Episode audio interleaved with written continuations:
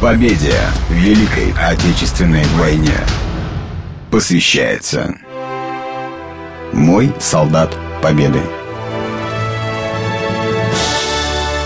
Меня зовут Прокофьева Оксана, я живу в городе Пскове.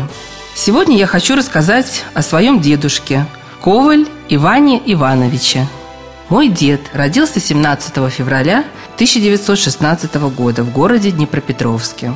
Закончил 8 классов и потом учился на курсе металлургического рабфака.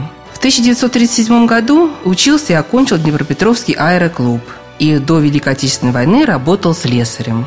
На войну попал в апреле 1942 года и участвовал на Западном фронте. Летал на самолетах У-2, был пилотом ближнего бомбардирования. Участвовал в Сталинградской битве, Курской дуге, освобождал Варшаву и Берлин. После войны продолжал служить Псковской военно-транспортной дивизии. Награжден орденами Красного Знамени, Красной Звезды, Орденом Отечественной Звезды второй степени – также получил Красную Звезду за налет в сложных условиях, медалями за боевые заслуги, за взятие Берлина и за победу над Германией. Проект выходит при поддержке городской редколлегии книги «Солдаты Победы».